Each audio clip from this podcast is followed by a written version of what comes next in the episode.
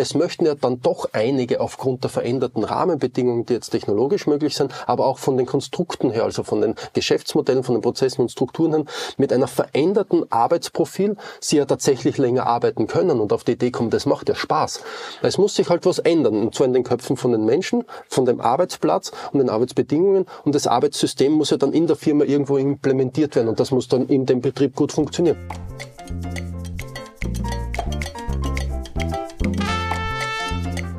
Für mein Buch über die Arbeitswelt 50 Plus durfte ich eine Reihe von besonderen Persönlichkeiten interviewen. Heute habe ich einen sehr spannenden Gast.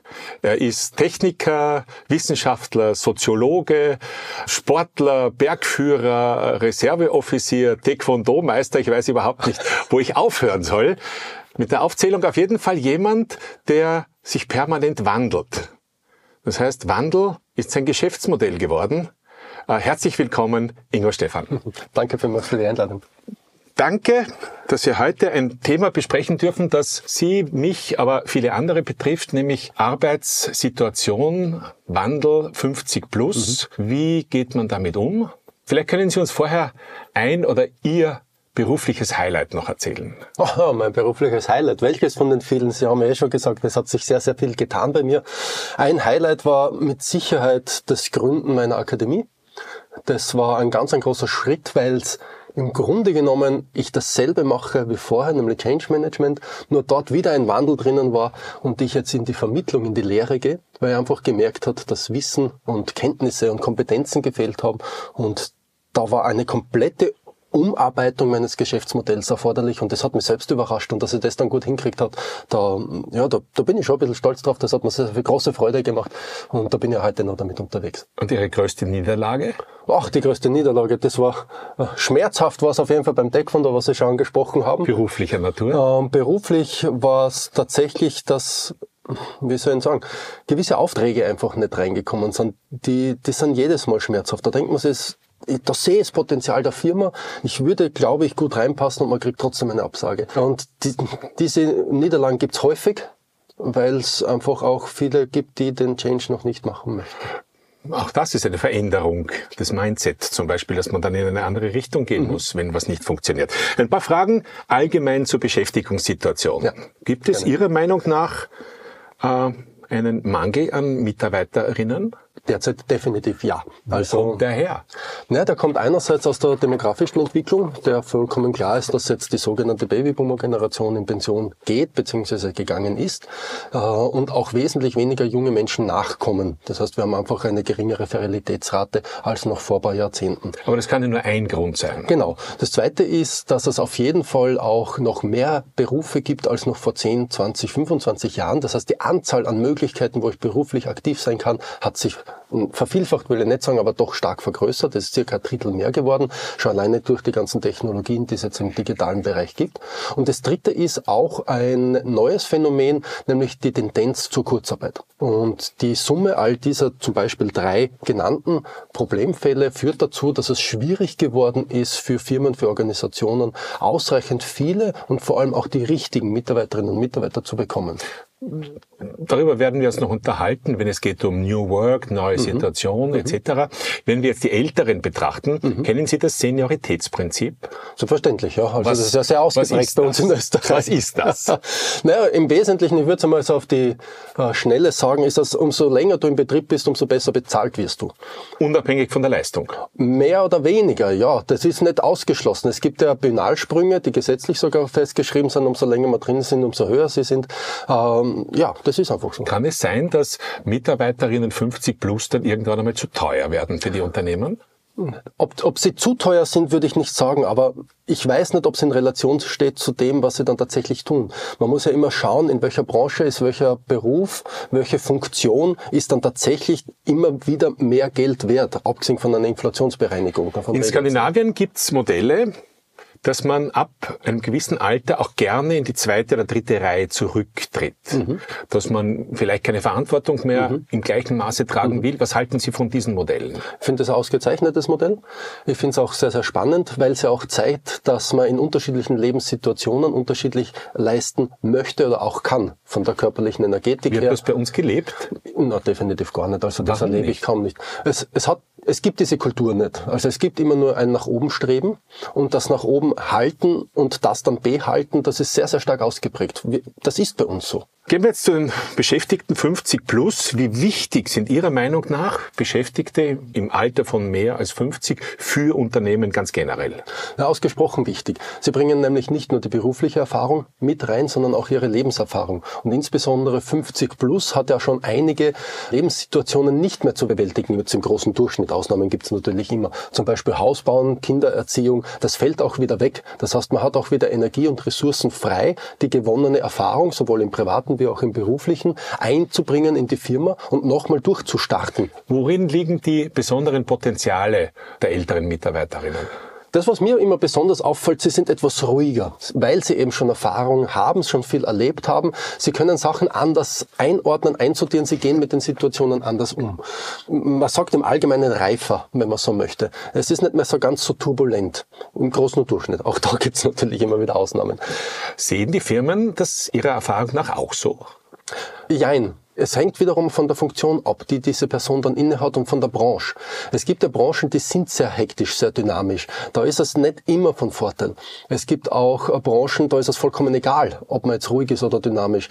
Und dann gibt es wieder äh, Situationen, wo man sehr besonnen sein muss, diese Ruhe braucht und da ist es eben immens wichtig. Das heißt, über einen Kamm scheren kann man das schlicht und ergreifend nicht. Man muss sich die jeweilige Situation der Firma und der jeweiligen Mitarbeiter, aber auch der Firmenkultur, der Firmenstruktur des Geschäftsmodells anschauen, was man dort dann tatsächlich benötigt nötig. Haben ältere Mitarbeiterinnen besondere Bedürfnisse? Ach Gott, besondere Bedürfnisse.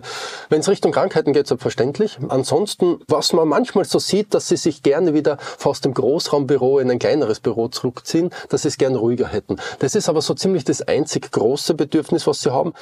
Gewichte heben, Stehhilfen, Sitzhilfen, Tischhöhen und so weiter. Da gibt es doch eine ganze Reihe von Dingen, die bei älteren mhm. Mitarbeiterinnen vielleicht eine Rolle spielen. Ja, ich behaupte aber mal, wenn man erst bei den Älteren anfängt, ist es eh schon zu spät. Okay. Ich bin jetzt im Mittelalter angekommen, wenn man so möchte, also beruflich und auch privat mehr oder weniger genau in der Lebensmitte. Aber ich denke mal, wenn man jetzt, und ich habe Kolleginnen und Kollegen, auch Freunde, die wenn sie insbesondere großgewachsen sind, seit 20 Jahren berufstätig sind und seit 20 Jahren ergonomisch falsch sitzen. Das heißt, wenn man bei den Jungen anfängt, hat man im Alter die Probleme nicht. Das ist ein Problem, was sich im Alter zeigt, aber die Bedürfnisse hätten ja hier die Jungen genauso.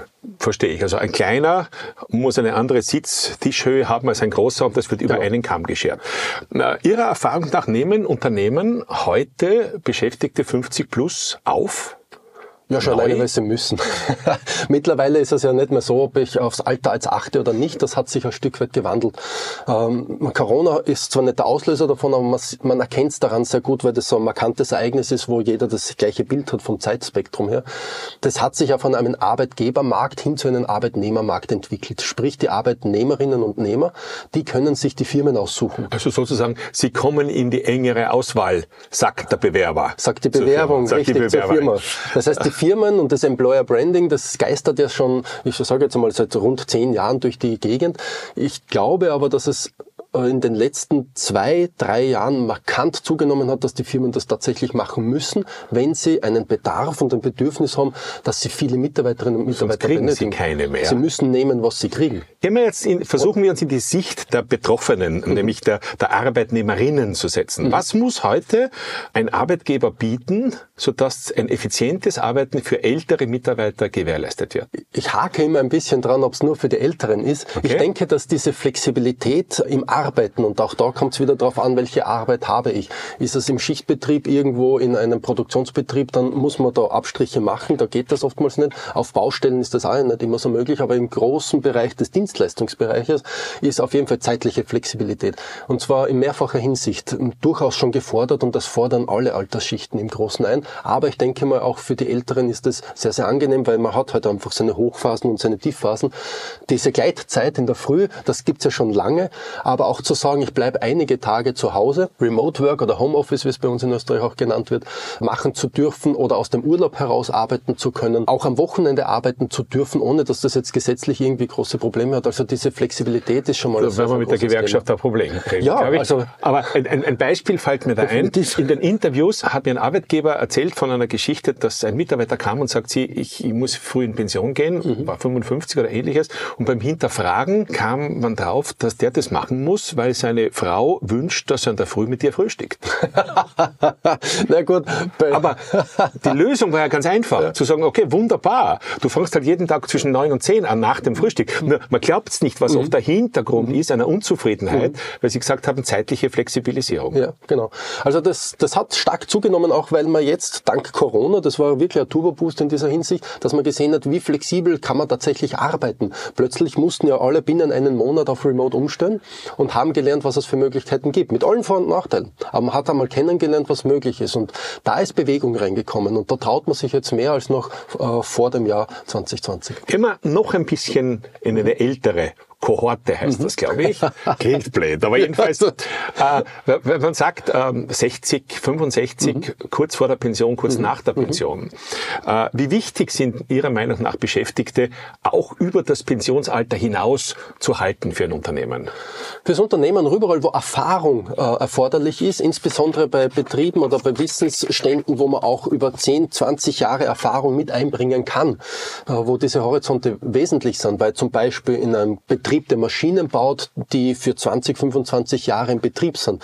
Da ist es schon sehr, sehr wichtig, dass man die hält, um eben einfach dieses Wissen von früher mitnehmen zu können. Es ist ja nicht alles super, was jetzt neu erfunden wird. Auch zu sagen, das hatten wir schon einmal, aus den und den Gründen hat es gut oder eben nicht so gut funktioniert. Dieses Erfahrungswissen ist ebenfalls wichtig, um eben den Jüngeren sagen zu können, naja, das hatten wir schon, so könnten wir es auch machen. Es kommen ganz andere Blickwinkel daher. Schon allein nicht deshalb, weil ja sehr viele in diesem Alter, Kohorte klingt wirklich schlimm, ja. aber 60, 65, die sind halt wirklich zu 100 Prozent analog aufgewachsen. Die haben oftmals nur ganz andere Arbeitsweisen, Denkmuster in sich drinnen, die durchaus wertvoll sein können, insbesondere dann, wenn es einmal nicht so gut funktioniert, weil alles viel zu dynamisch, viel zu vernetzt ist, da verhaspelt man sich und dann fällt man automatisch wieder zurück zu alten Mustern und da können sie helfen. Beschäftigen Ihres Wissens nach Unternehmen Menschen über die Pension hinaus? Ja, aber sehr vereinzelt. Also das Warum? Sind, ich habe auch den Eindruck, dass viele Arbeitnehmerinnen und Arbeitnehmer gar nicht auf die Idee kommen, dass sie länger arbeiten könnten, selbst wenn sie wollten, weil es so typisch ist, dass man eh schon drei Jahre früher denkt, dass man aufhört damit. Das ist relativ weit verbreitet. Das heißt, ich behaupte mal, dass so 80 Prozent der Leute gar nicht länger wollen, weil sie es eigentlich irgendwie soziologisch in unserer Kultur so gelernt haben, dass man sich drei Jahre früher schon darauf freut, dass man aufhört. Es stammt ja sicher noch aus einer Zeit, wo man dann fünf Jahre Pension noch genießen wollte. Mhm. Man wollte von seinem Alter noch was haben mhm. und hat einbezahlt und mhm. will dann auch ernten. Mhm. Nur heute, wo man 20, 25, 30 Jahre in Pension mhm. ist, gibt es ja Untersuchungen, Untersuchung von Seniors for Success, mhm. die sagen, dass 35 bis 40 Prozent der Ausgeschiedenen mhm. gerne wieder arbeiten mhm. würden wollen. Vielleicht nicht gleich, genau. vielleicht nach einer gewissen, mhm. gewissen Zeit. Glauben Sie, dass Best Ager, nennen wir sie allgemein, doch erheblich zum Erfolg einer Firma beitragen können? Na klar, so wie ich die Best Ager jetzt vom Alter her einordne, sind es eben genau jene, die schon Berufs- und Lebenserfahrung haben und wenn sie Kinder haben und Haus gebaut haben, aus dem Gröbsten dort heraus sind und plötzlich ganz viel Energie, ganz viel Leistung entfalten können, weil sie halt nicht mehr so stark gebunden sind, zum Beispiel auch im Privaten. Und weil sie auch schon viel erlebt haben und auch schon gut vernetzt sind, können sie auch sehr effizient und effektiv arbeiten und dadurch eine sehr, sehr hohe Leistungsfähigkeit und Bereitschaft aufzeigen. Und das ist unglaublich wertvoll. Insbesondere deshalb, und Sie haben es ja eh angesprochen, es möchten ja dann doch einige aufgrund der veränderten Rahmenbedingungen, die jetzt technologisch möglich sind, aber auch von den Konstrukten her, also von den Geschäftsmodellen, von den Prozessen und Strukturen her, mit einer veränderten Arbeitsprofil sie ja tatsächlich länger arbeiten können und auf die Idee kommen, das macht ja Spaß.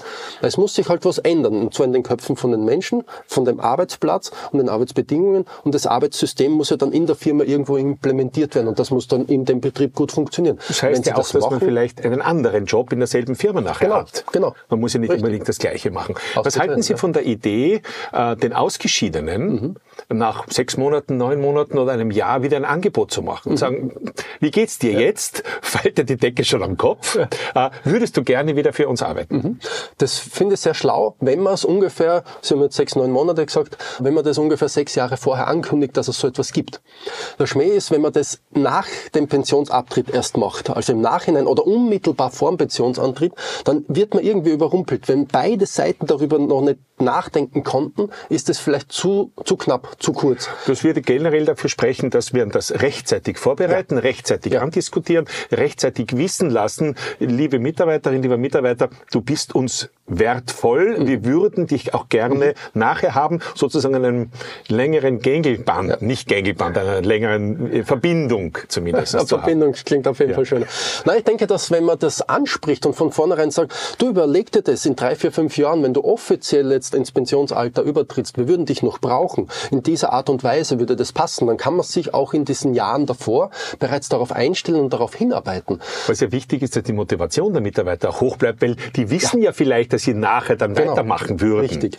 Das, das ist etwas, wo ich vorher ein bisschen kritisch war bei den Leuten. Man freut sich drei Jahre früher schon, dass man dann endlich weg ist. Das fällt dann weg, weil sie sehen, ha, dahinter ist sie etwas. Sie nehmen den Leuten aber die Freude. Na, da, dann kommt die Vorfreude nämlich wieder dazu für, ich werde noch gebraucht, ich kann mich einbringen und vielleicht ist ja das operative Geschäft dann sehr, sehr hektisch und dynamisch, wo man sagt, das brauche ich nimmer. Aber zum Beispiel Aufsichtsräte sind ja perfekter Posten auch dafür.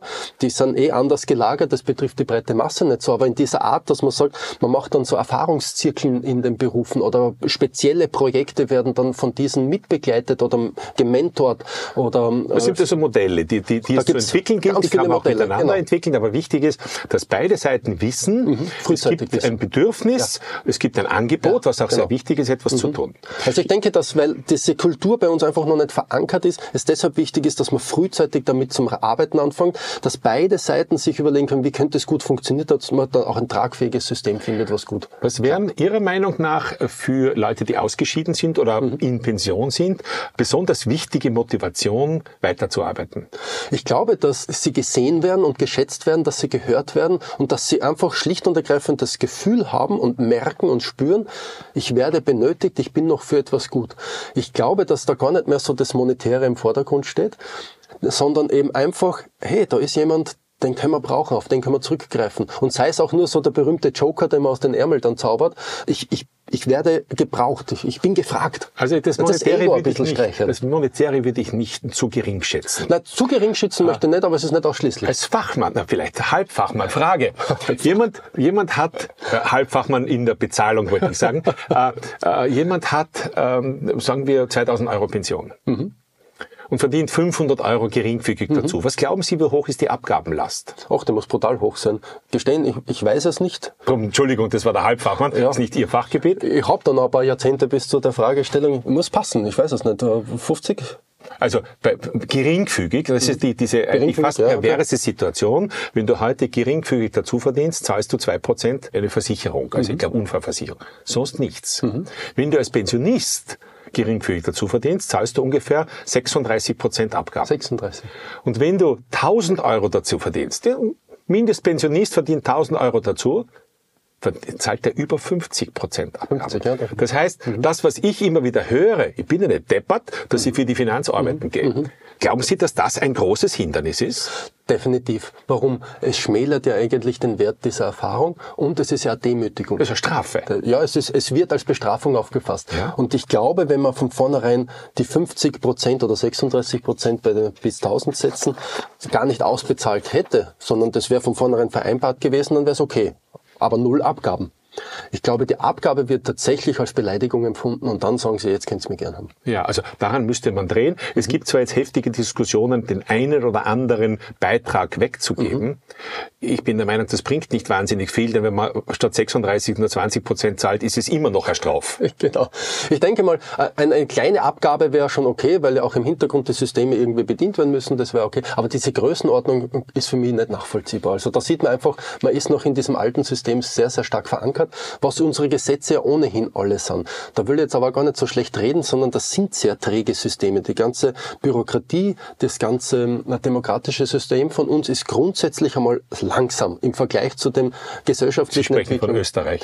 Nicht nur. Deutschland ist nicht wirklich viel besser aufgestellt. Ich sage mal, ganz Europa tut sich sehr schwer, rasch Schritt zu halten mit modernen Veränderungen, was die gesellschaftlichen Veränderungen anbelangt. Und nicht jede Veränderung sollte man auch gleich von Anfang an mitmachen, weil sonst hat man überhaupt keine Stabilität mehr im Gesamtsystem. Also Early Adopters sind in der Veränderung nicht immer gefragt. Naja, äh, durchaus. Bei den Firmen ja. Bei den äh, Demokratien, bei den Behörden, bei den Normen, bei den Gesetzen ist es nicht immer möglich und zum Teil auch ganz gut, weil man ja gewisse Auswüchse dann nicht mitmachen muss. Das bügelt sich ein bisschen aus. Also es stabilisiert schon ein bisschen das System. Nur in Summe denke ich, ist es dennoch zu lahm. Insbesondere auch deshalb, weil eben das Beamtentum, nicht nur in Österreich, auch in anderen Staaten, grundsätzlich jetzt nicht jene Personen beheimatet, die von vornherein innovativ sind. Haben auch eine Das andere beim- Aufgabe. Auch komplett ist ein Teil der Richtig, Aufgabe. genau. Das heißt, das ist bei denen einfach nicht gefordert und darum erklärt es, warum es auch so mühsam und langsam vor sich geht. Ich habe Verständnis dafür, auch wenn ich es gerne anders hätte. Damit sind wir eigentlich schon in der Veränderung. Mhm. New Work. New Work, Umbruch, Mhm. Change, ihr, ihr Stichwort. Wir haben heute vollkommen neue Arbeitsmodelle, die Mhm. Jugend einfordert. Wir haben Coworking Spaces und Mhm. Gleitzeit und Homeoffice und wie sie alle heißen. Was halten Sie von der Vier-Tage-Woche? Sie ist ja definitiv schon angekommen. Also das ist auf jeden Fall etwas, was gut funktioniert. Sie hat aber nicht nur Vorteile. Sie sind für die Einzelperson vielleicht von Vorteil. Ich glaube aber gesamtgesellschaftlich hat es auch, das hat eine Studie jetzt vor kurzem bestätigt, äh, durchaus auch Nachteile für die volkswirtschaftliche Auswüchse. Das heißt, das muss man noch ein bisschen kennenlernen, wie sich das im Gesamtsystem dann stabilisiert und auswirkt. Aber für die Einzelperson ist es natürlich sehr, sehr gut. Bei vollen Lohnausgleich? Ja, weil Das hält die Wirtschaft ja vielleicht nicht überall aus. Ja, das mag ein Punkt sein, das ist jetzt branchenabhängig, aber es kann funktionieren. Wenn die Leistung tatsächlich gehalten werden kann, das ist noch nicht ganz erforscht, weil es einfach das Phänomen noch zu kurzfristig erforscht wird, auch wenn es es schon länger gibt.